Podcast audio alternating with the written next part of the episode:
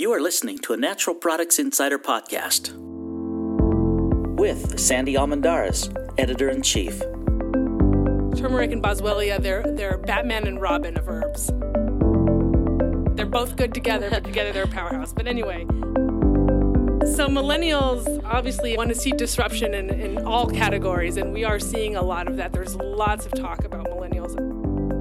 Brought to you by SupplySide East, April 10th and 11th.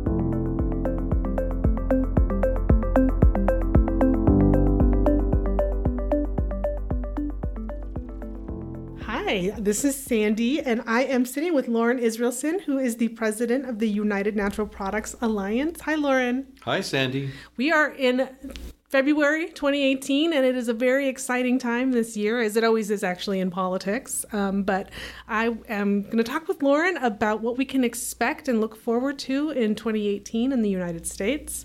So, Loren, let's start with the, the big news that uh, happened last month. Uh, Utah Senator Orrin Hatch announced that he would retire at the end of his seventh term. So that goes till so in January 2019, or is when he would be out of office. That's right. Um, so we do have a little bit of time, but it is still a, a, loss for us in the supplement industry. We've expected it because he has been around for a long time. Um, so I know that there are, there is a game plan, or at least a semblance of one. So what can the industry expect from this, and uh, where do we see ourselves moving forward? Well, it, it is a it is a big loss for us. Senator Hatch has been in our industry longer than many people that are currently in this industry. Myself included. and they remember him from the moment they started. He's always been here like a force of nature, a gravitational field. So he will be uh, sorely missed, that's for certain. He's brought a leadership that combines a personal interest as well as the positions of seniority, where he's chairs of key committees and has been over the years. Uh, his partnership with uh, Senator Harkin was really historic, and that's of course the origins of DSHEA was this partnership uh, between Republicans and Democrats to try and find a solution to this uh, vaccine problem for many years. We'll miss him a great deal, uh, but he has had a, one of the longest and most distinguished careers in congressional history. So uh, Utah certainly has a sense of geopolitical leadership. We will continue that.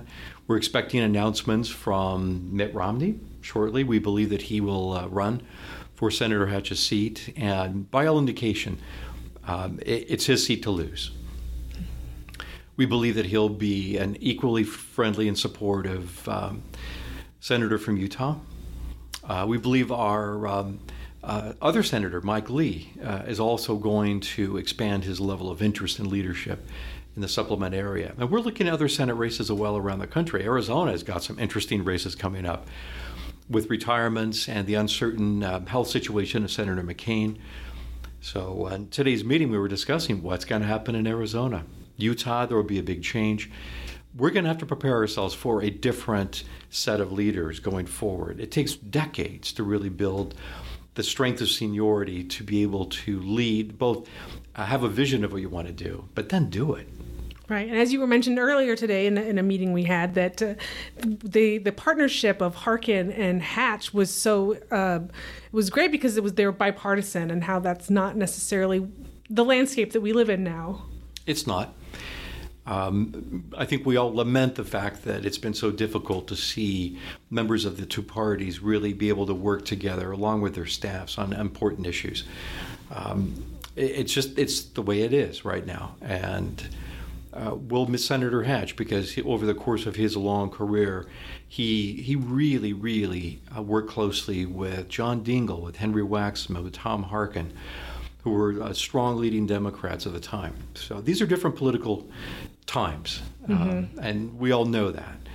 Um, so there's a lot of uncertainty. What happens? Um, many are predicting a possible change of control in the House. Mm-hmm. Uh, some think possibly the Senate.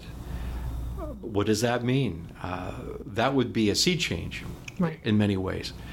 Uh, we've enjoyed a fairly quiet period in Congress for the last few years. But there's always something in our industry that will arise. So, constant vigilance is a lesson that I've learned over the many years that I've known Senator Hatch, which was back in 1978, actually, the first time I met him and actually worked for him. And he was a freshman senator in his first year, and who knew that uh, here we are in 2018. Right. Wow. Well, let's. You mentioned the the the congression congressional um, elections that you'll be looking at in 2018. So let's. What midterm elections are should we be focusing on, or is NPA really looking at? Well, we're looking at our Utah delegation. We have a couple of important races in Utah, first and foremost, and um, that's always home base for us. It's an $11 billion industry in the state. It's well known that that has been an economic engine of the industry and also a geopolitical um, engine. Congresswoman Mia Love is the current co chair of the Dietary Supplement Caucus, and she's from Utah. Mm-hmm. So there's a lot of continued interest in how to advance issues. Things like um, why can't we use an HSA card to buy certain supplements? Um, there's a lot of discussion right now about children's nutrition programs. Mm-hmm. Uh, the um, Farm Bill is up for reauthorization, and a lot of the key nutrition programs are built into that bill. There will be a battle over that. Mm-hmm. So there's there's a lot of uh, issues that have to be worked out this year, and then we're all going to see what we can do in the 2018s in November. Uh, but we also see an industry that itself has different minds on politics. Um, and we have seen that range manifest, and so we have uh, very interesting discussions within the industry as we do within the country, and that will continue for years to come. I'm, right. My best guess. Right. The industry itself ha- has to have the bipartisan uh, support. We, we do working together because we, we do. Yeah. Everyone from all political spectrums uh, are in the industry and see the benefit of supplementations. Uh, we, we, we are a political creature as an industry. We always have been. It's just the nature of where we fit into the scheme of things. We don't really fit into drugs very well. And we're foods, but we're sort of not foods too. So it's that friction point that has always been difficult for FDA to figure out, and FTC has been a challenge for them. And the states have been involved in more recent years. Everyone has an opinion on and how we should be regulated and yet consumers are telling us with their wallets and their shopping habits is that they want more, not less, uh, choices in natural products and mm-hmm. supplements. So our task is to try and make sure that Congress understands that this is a continuing and growing area. They know that, um, but in the big scheme of things, there are other issues that tend to dominate the daily news. Right. And it's our goal not to be in the daily news. Right. Right. So you mentioned the Farm Bill a little bit, but I want to dig deeper into it. As you mentioned, it's up for negotiation this year as the, the current bill's funding runs out this year. What is in it or potentially going to be in it that can affect this health and nutrition industry? A lot of it is seen as somewhat tangential, like the SNAP bill. Mm-hmm. Um, this is a nutrition appropriations bill, and a lot of people in low incomes are provided uh, nutritional uh, support and products and foods within that program. And children's nutrition programs, CHIP, is really important.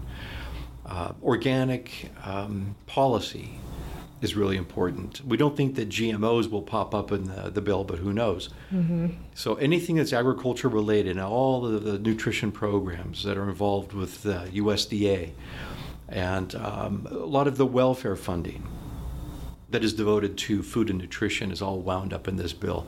Everyone's got a dog in this fight. So we'll be watching closely. We'll be certainly involved trying to uh, you know, encourage Congress to always favor better nutrition, better choices, uh, and more options.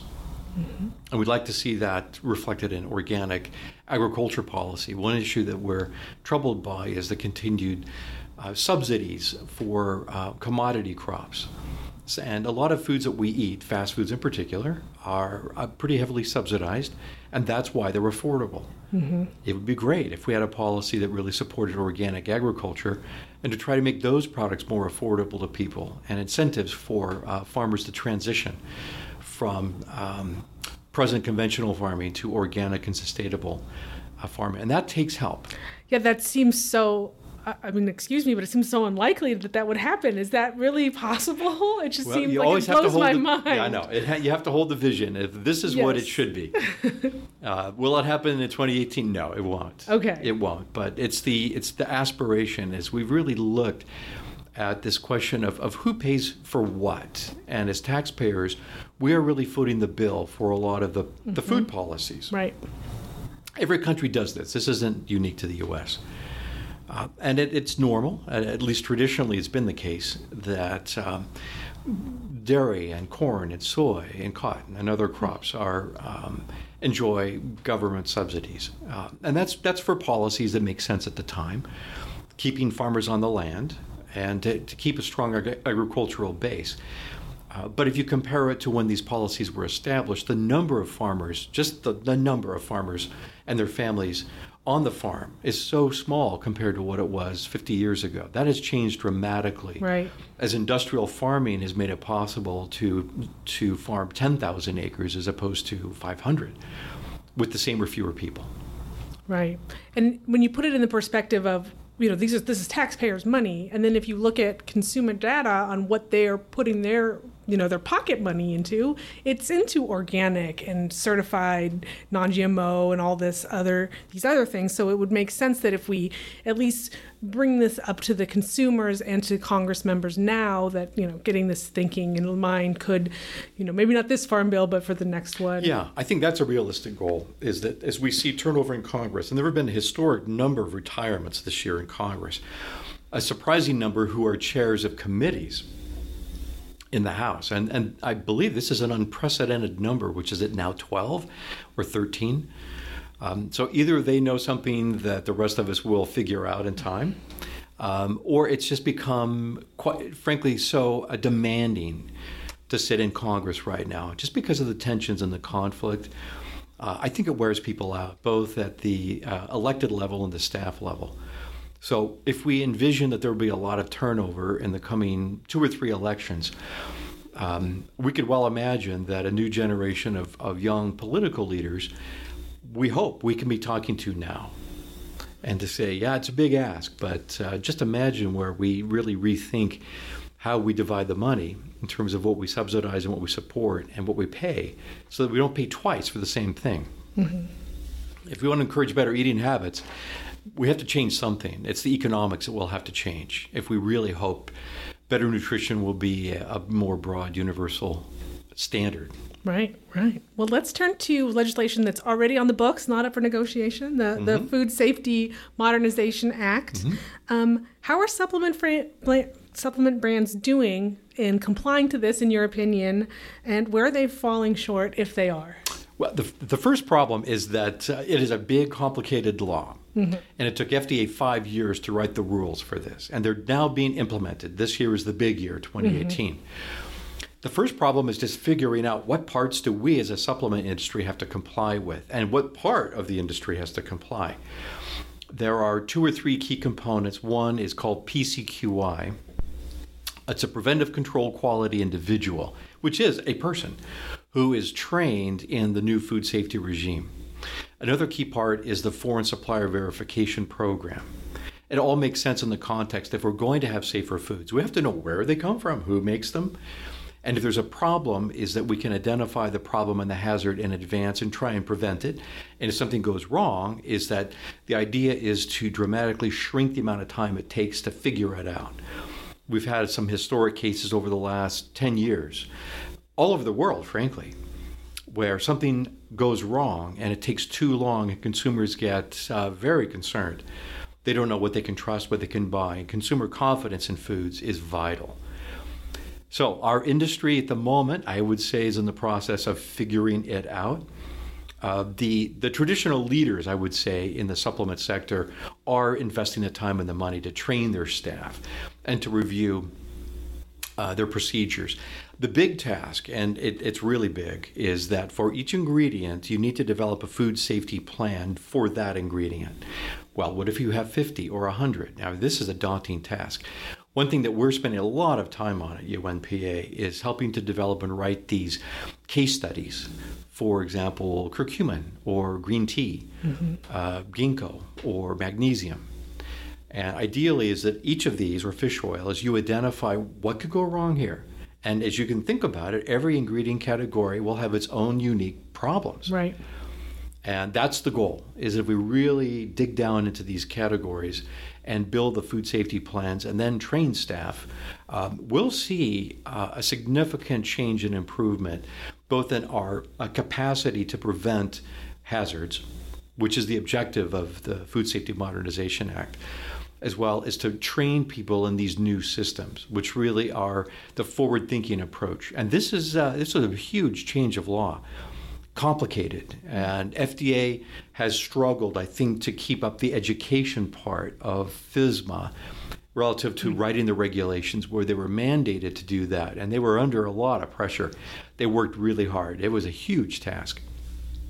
It's going to take some time to really implement this um, but those that, that kind of get the vision of what is required uh, are really making the investments. And we have a very active training program. Um, and the rules are different here is that you can only train so many people, and it's a regimented structure. Mm-hmm. And the PCQI course is two and a half days, and it's intense. Everybody's exhausted at the end of this. So, this is a big deal. When the company makes a commitment to really have their people trained and to do this fully, you're really talking about a full systems review. Wow.